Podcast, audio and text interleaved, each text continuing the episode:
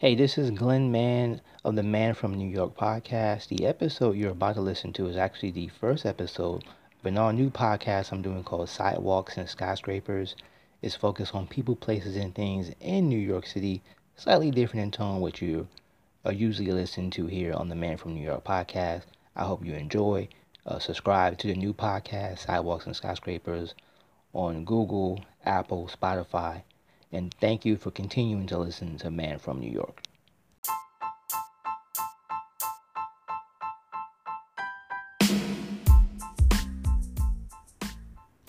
Hey folks, this is Glenn Mann, and you are listening to the Sidewalks and Skyscrapers podcast, a podcast that explores all things New York from the peoples and places, the things that make it what it is.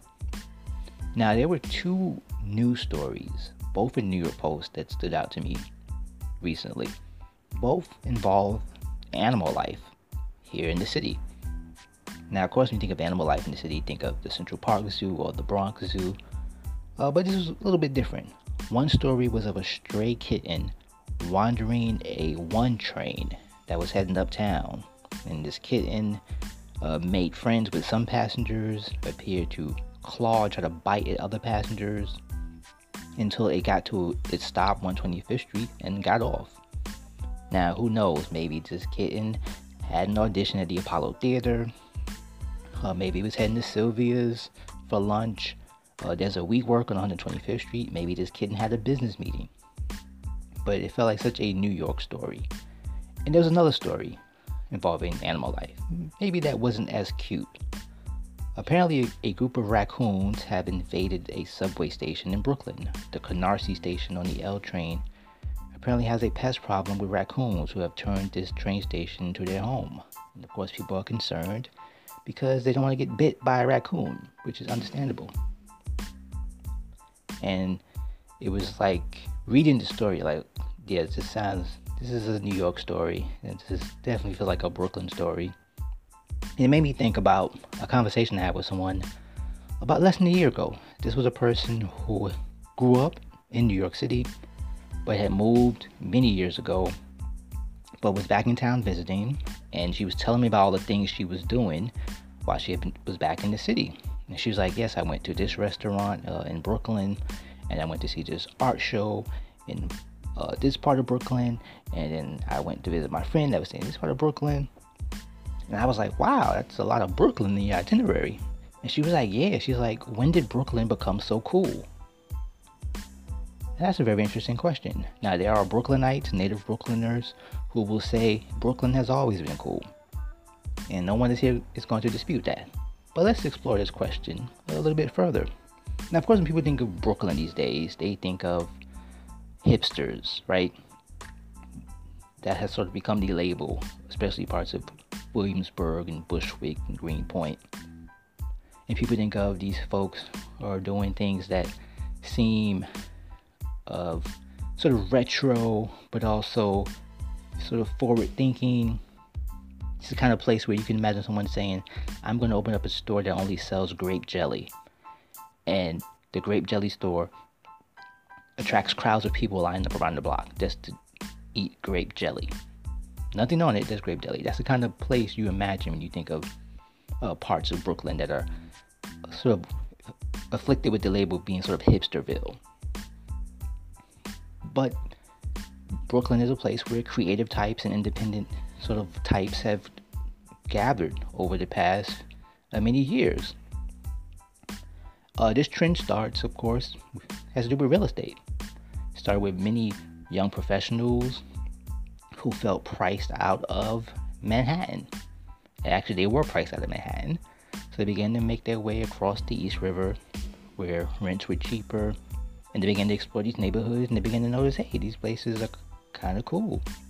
Now, to the chagrin of people who have been living there for decades, the uh, sort of a, that was sort of a like insult like, hey, of course this place is great. We've, we've been living here. But people began to make their way to these neighborhoods and they begin to transform. And like I say, independent types, creatives, freelancers, writers, photographers, artists, painters, all types of people began to make parts of Brooklyn their home. And it sort of become a cultural capital in the world.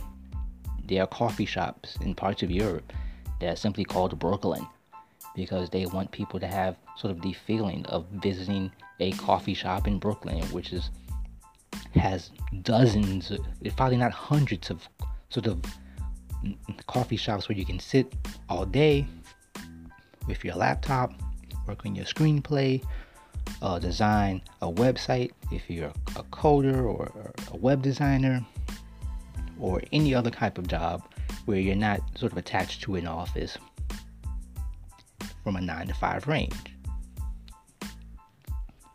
So, in many ways, this is how Brooklyn became cool because of all these, at least in sort of today's view. But of course, we can look through history and maybe say maybe it has always been cool because maybe it became cool when the Native American Indians who first occupied the land and called it home. Maybe it was cool then. Or maybe it became cool when the Dutch settlers began to build villages. Villages called Flatbush and Bushwick. Villages that became part of what we now know as Brooklyn. Maybe it was cool when Brooklyn was an independent city, not part of New York City. Brooklyn would join the other counties in 1898 to form what we now know as the Greater City of New York. Or if you're an old fan of cinema, maybe Brooklyn became cool when stars like Barbara Stanwyck and Susan Hayward, Brooklyn born people, became these big Hollywood stars another person from Brooklyn became a big star, Barbra Streisand. Maybe Brooklyn became cool then.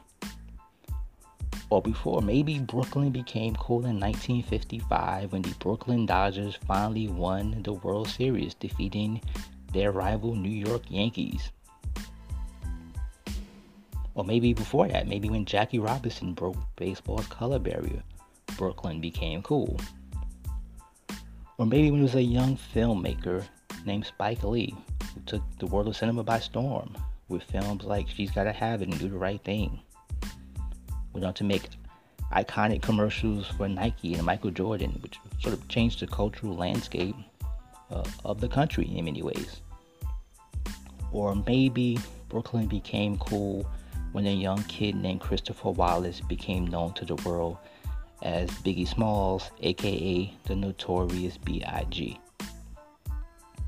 See, we can always look back at a place that has a vast history and look at certain points and say this is a time when it became special. So yes, Brooklyn is cool, and to a certain extent has always been cool, and probably always will remain cool.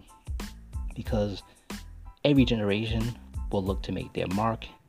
Every generation will have some sort of contribution to it. So this has been Sidewalks and Skyscrapers. Follow us on Instagram Follow us on Twitter. Go to our Facebook page. Also, visit sidewalksandskyscrapers.com. You can find information on in person experiences and tours taking place right here in New York City. I'm Glenn Mann, and you've been listening to the Sidewalks and Skyscrapers podcast.